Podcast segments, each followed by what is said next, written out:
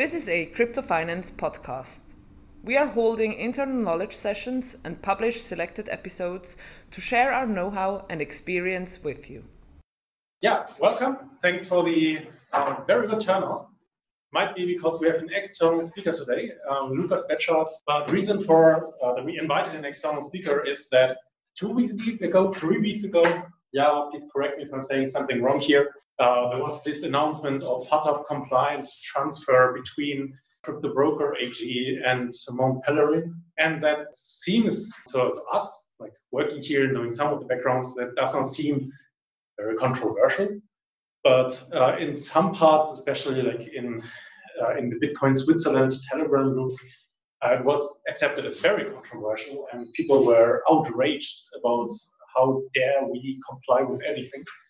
I mean, obviously, mood could be settled down a bit also in that chat, but I think it's a good opportunity to talk about what does comply with FATF actually mean? What, what does this FATF actually do? What does complying with that mean? What impact also does that have to on somebody who does not intend to store his Bitcoin with anybody else? And I think we have we have reasonable, reasonably good speaker with that, with Lucas from 21 Analytics, uh, who also with some support of, uh, of Max from Crypto Broker AG. Yeah, let's get going. I guess I will introduce myself quickly. Um, my name is Lucas. I'm in Bitcoin since 2013, working in the space since 2014, and my hobby is the Bitcoin Association Switzerland. Maybe you've heard of that.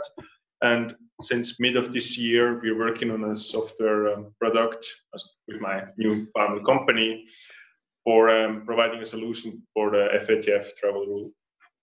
Cool. Thank you, Lucas. And my name is Maxim Kon. I'm a compliance officer and crypto broker. Maybe before we hand over to Lucas and get into the technical details of the modern ways, I'll give you a little background on what is the FATF and what is the travel rule. So let's start with the FATF or FATF or GAFI or the Financial Action Task Force, which is a multinational um, organization that was uh, founded in like late 80s and its main task is to give some guidance and set out some some rules on how to combat money laundering.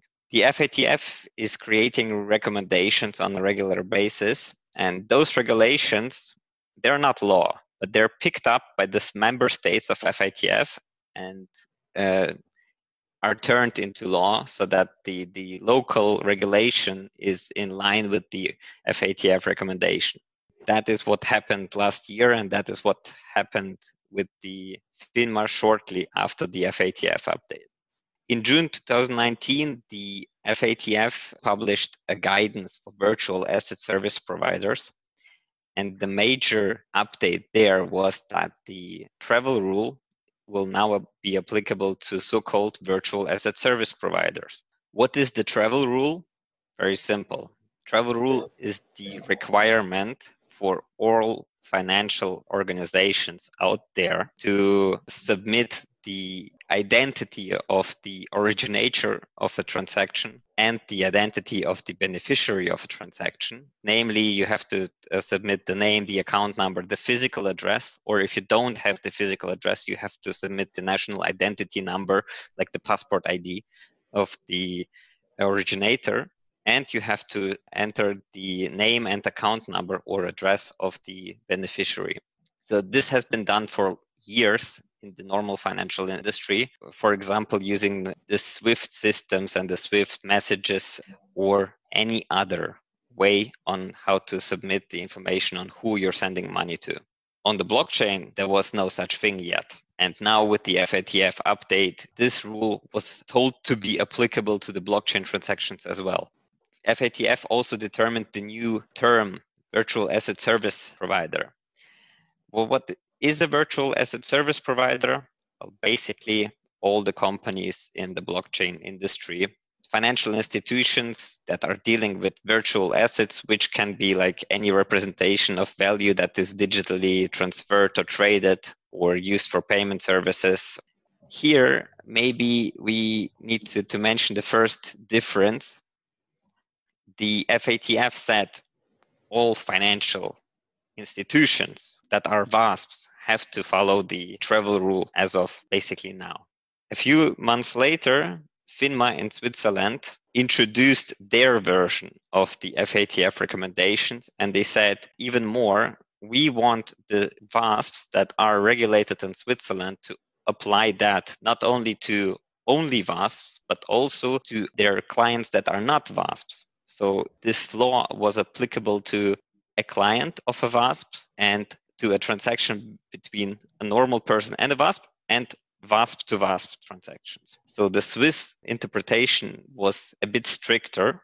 So what was happening after the announcement was also caused by a misinterpretation of exactly that rule. People assumed that all the people in the world or in Switzerland have to follow the travel rule, which is maybe a little bit exaggerated because if we go back, the virtual asset service provider have to follow the rule. So if someone has an account at the virtual asset service provider, it's called them VASPs, the VASP has to make sure that the rule is followed by knowing their client and knowing who their client will be sending the money to. And if this client will send the money to another external person that has just simply a wallet, the virtual asset service provider has to identify that external third party person like it would be a client of them. Or the other side of the transaction could be a wallet in another VASP. And then the two VASPs would have to transfer the information about the sender and the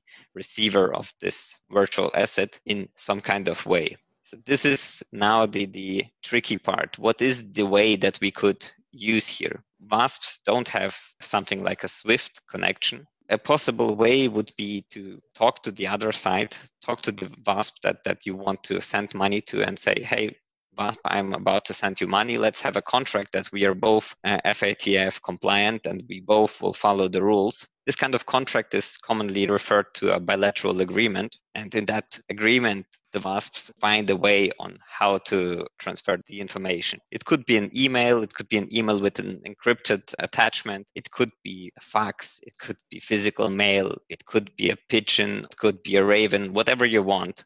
However, this information has to be transferred. And one thing to mention, it does not need to be transferred on the blockchain. It could be the Raven it just need to be on the other side. Uh, most of the VASPs were not happy with the solutions of Fax and Ravens and wanted to build something that is more decentralized and is more technical and that is not in the hand of one company, but rather something more spread.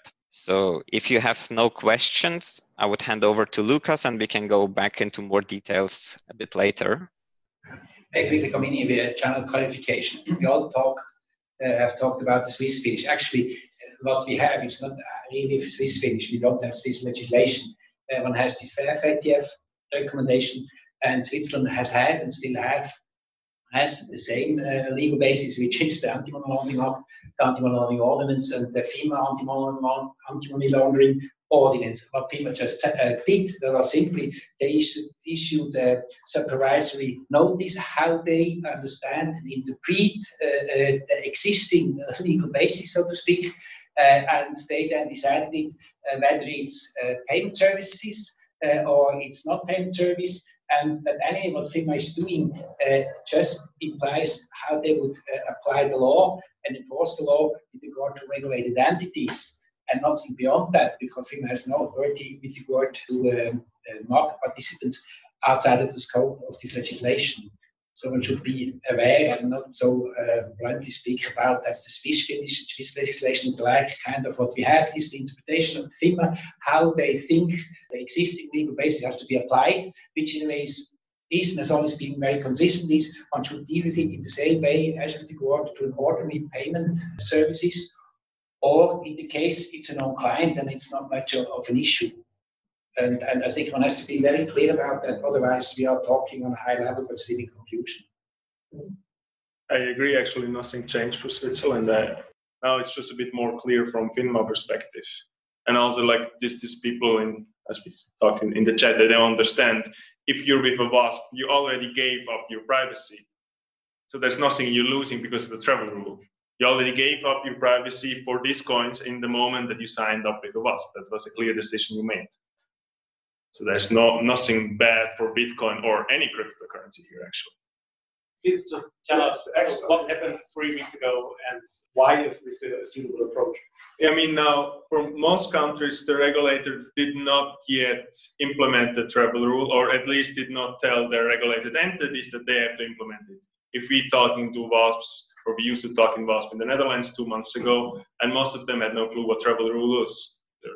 So they all, of course, they don't want to spend money or efforts on it. Also, that's the, the consequence for us then. Other jurisdictions like uh, Hong Kong and Singapore, and especially Switzerland, they're moving a bit faster in that regard. So they have a bigger interest to actually establish a way of communicating this information that is not just based on email, but something more efficient. There are several different protocols how to exchange this information because of course, in the world, there are more than 1,000 WASPs, and as always, they cannot agree on one standard to communicate, but everybody comes up with his own standard, more or less. Um, it's not that bad, but I would say we have around seven competing standards for now on different stages. Can you tell us which, which the seven standards are?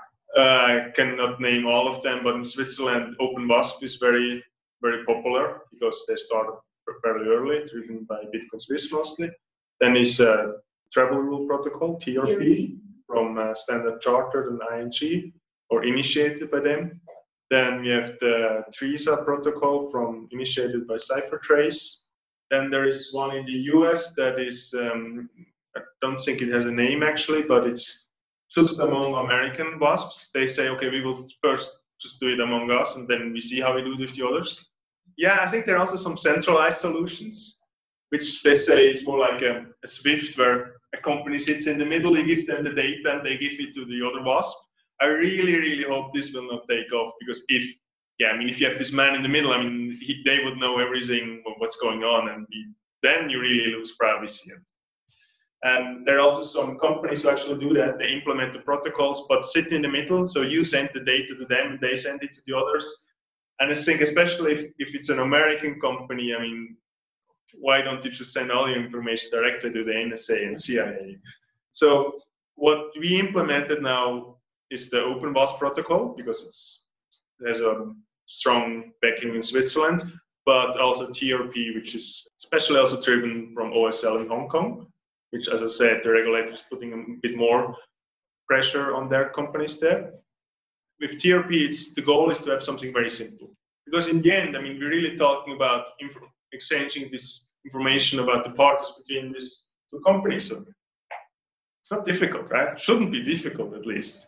And it turned out also to be, if you do it just a bare minimum, as as we defined for TRP, it still got took us several months to just agree on one standard with many companies involved as always. And um, now the version one of TRP is really like extremely simple by if you just interpret the travel rule as is, you don't have to transfer any information about the amount or transaction ID. You really just need to transfer the beneficiary information, so sender to recipient, and that's what it does now.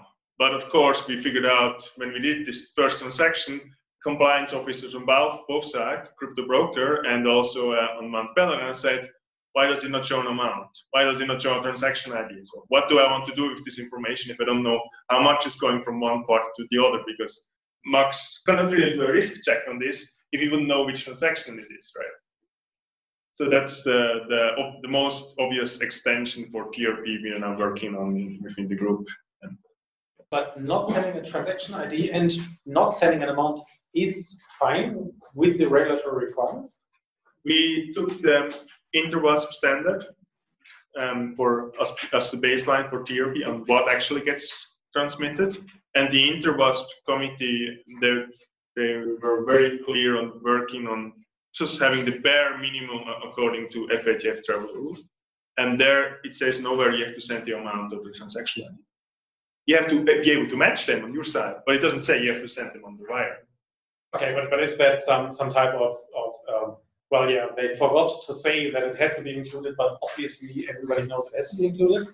Or is it really, I mean, travel rule also applies outside of, of VASP, outside, outside of crypto assets. Is, is it usual there to send the amount or not? I mean, if you do it with traditional assets, you probably do your bank transfer over SWIFT and over SEPA. And there, everything is in one piece, right? You have the sender the recipient and the amount and the address. It's all part of one, and not like here where you have something on the blockchain, something on both. So, I mean, the travel rule really doesn't care about the asset that gets transferred or how it gets transferred. It's really just about transmitting this information. So you could theoretically do a bank transfer and then still do a, a TRP exchange of information. And it's also that shows again it's very easy to do a workaround if you're concerned about your privacy because of the travel rule. You just send it to your own hardware wallet, and then from there you send it again to the other WASP. If you if you don't want to tell the other WASP that you have an account, a crypto broker, you can do that. So how does your protocol then on a technical level actually work? What, how is the information exchange for this done? So as I said, we don't define a protocol. We just implement these new standards that are evolving. And uh, for now, we decided to implement OpenVASP, which is exchanging this information through Whisper, which is kind of decentralized, coming from the Ethereum community protocol, and TRP, which is using uh, very simple, very straightforward point-to-point uh, REST connections it's exchanging uh, JSON packages. Okay, which one was used for the uh, transaction between Crypto Broker AG and Mount Pelerin?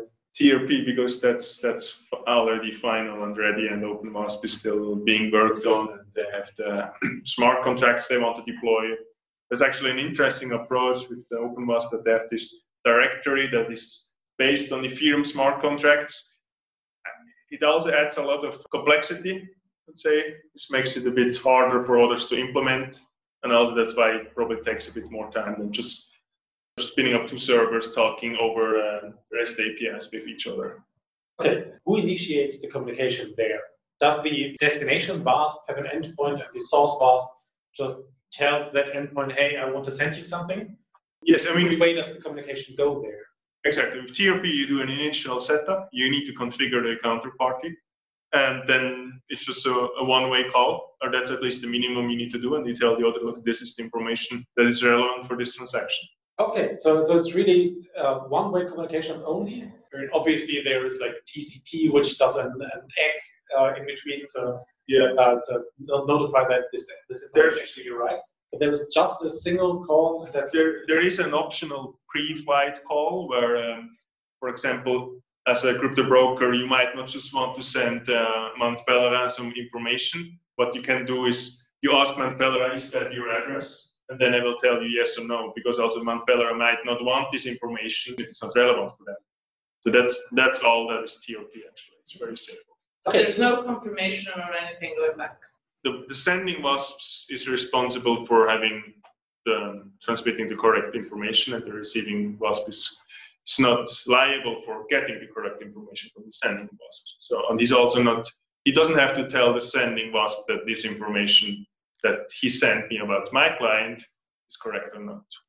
So there's, there's a like confirmation in sense as HTTP 200, yes, I, I got it, but that's it. Maybe it's worth mentioning that OpenVASP protocol has more features planned. So there it is actually designed that there will be a information sending in one way and there will be like approve not approve type of information sent back so that is the major difference and trp as lucas said is minimalistic It's slightly different to the traditional world. In traditional world, you would book the incoming funds on a pending account and not credit it to the client's account. But when it's moved on the blockchain, it's already uh, uh on, the, on the other address. You have the complete information. Uh, so in a way, the situation is slightly different to the traditional world.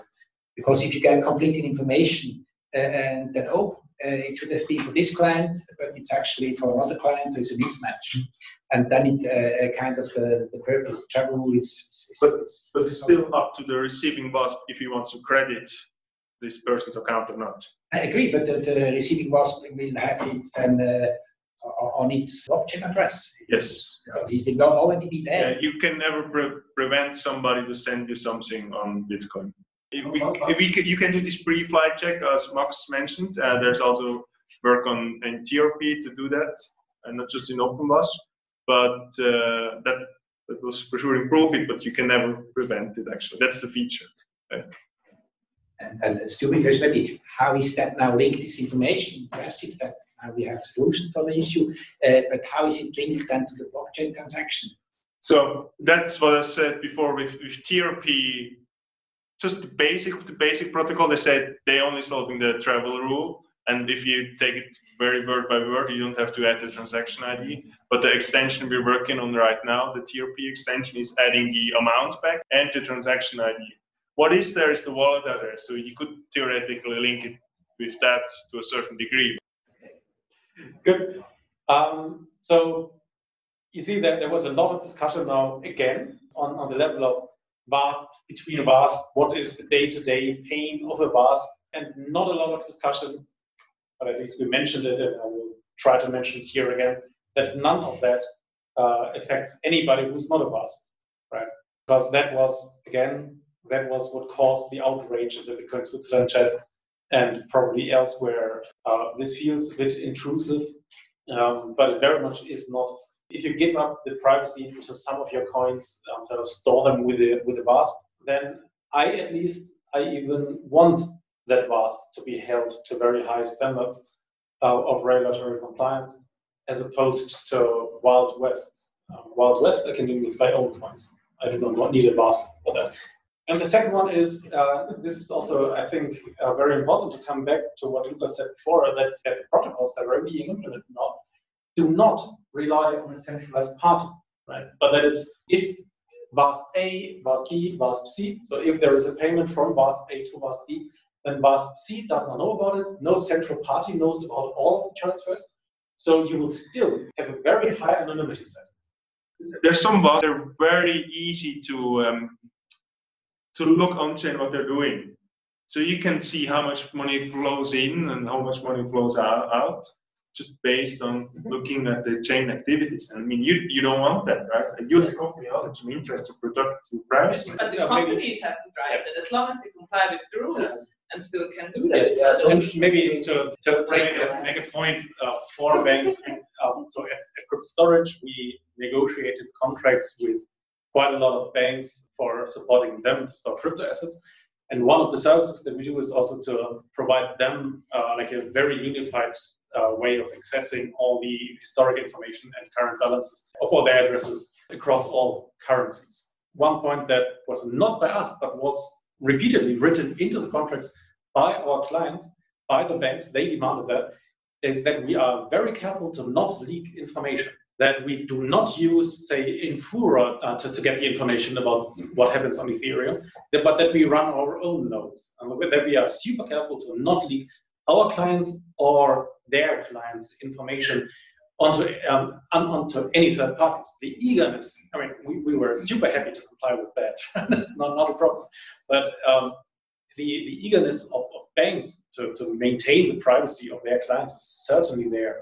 That's probably a very good point to end. Thank you very much for the vivid participation. Thanks, Lucas, and thanks, Max. I hope there are no further questions because we're really out of time now. Thank you very much. Thank you. This episode was brought to you by Crypto Finance. We are happy to receive comments and feedback. Email your thoughts to research at cryptofinance.ch.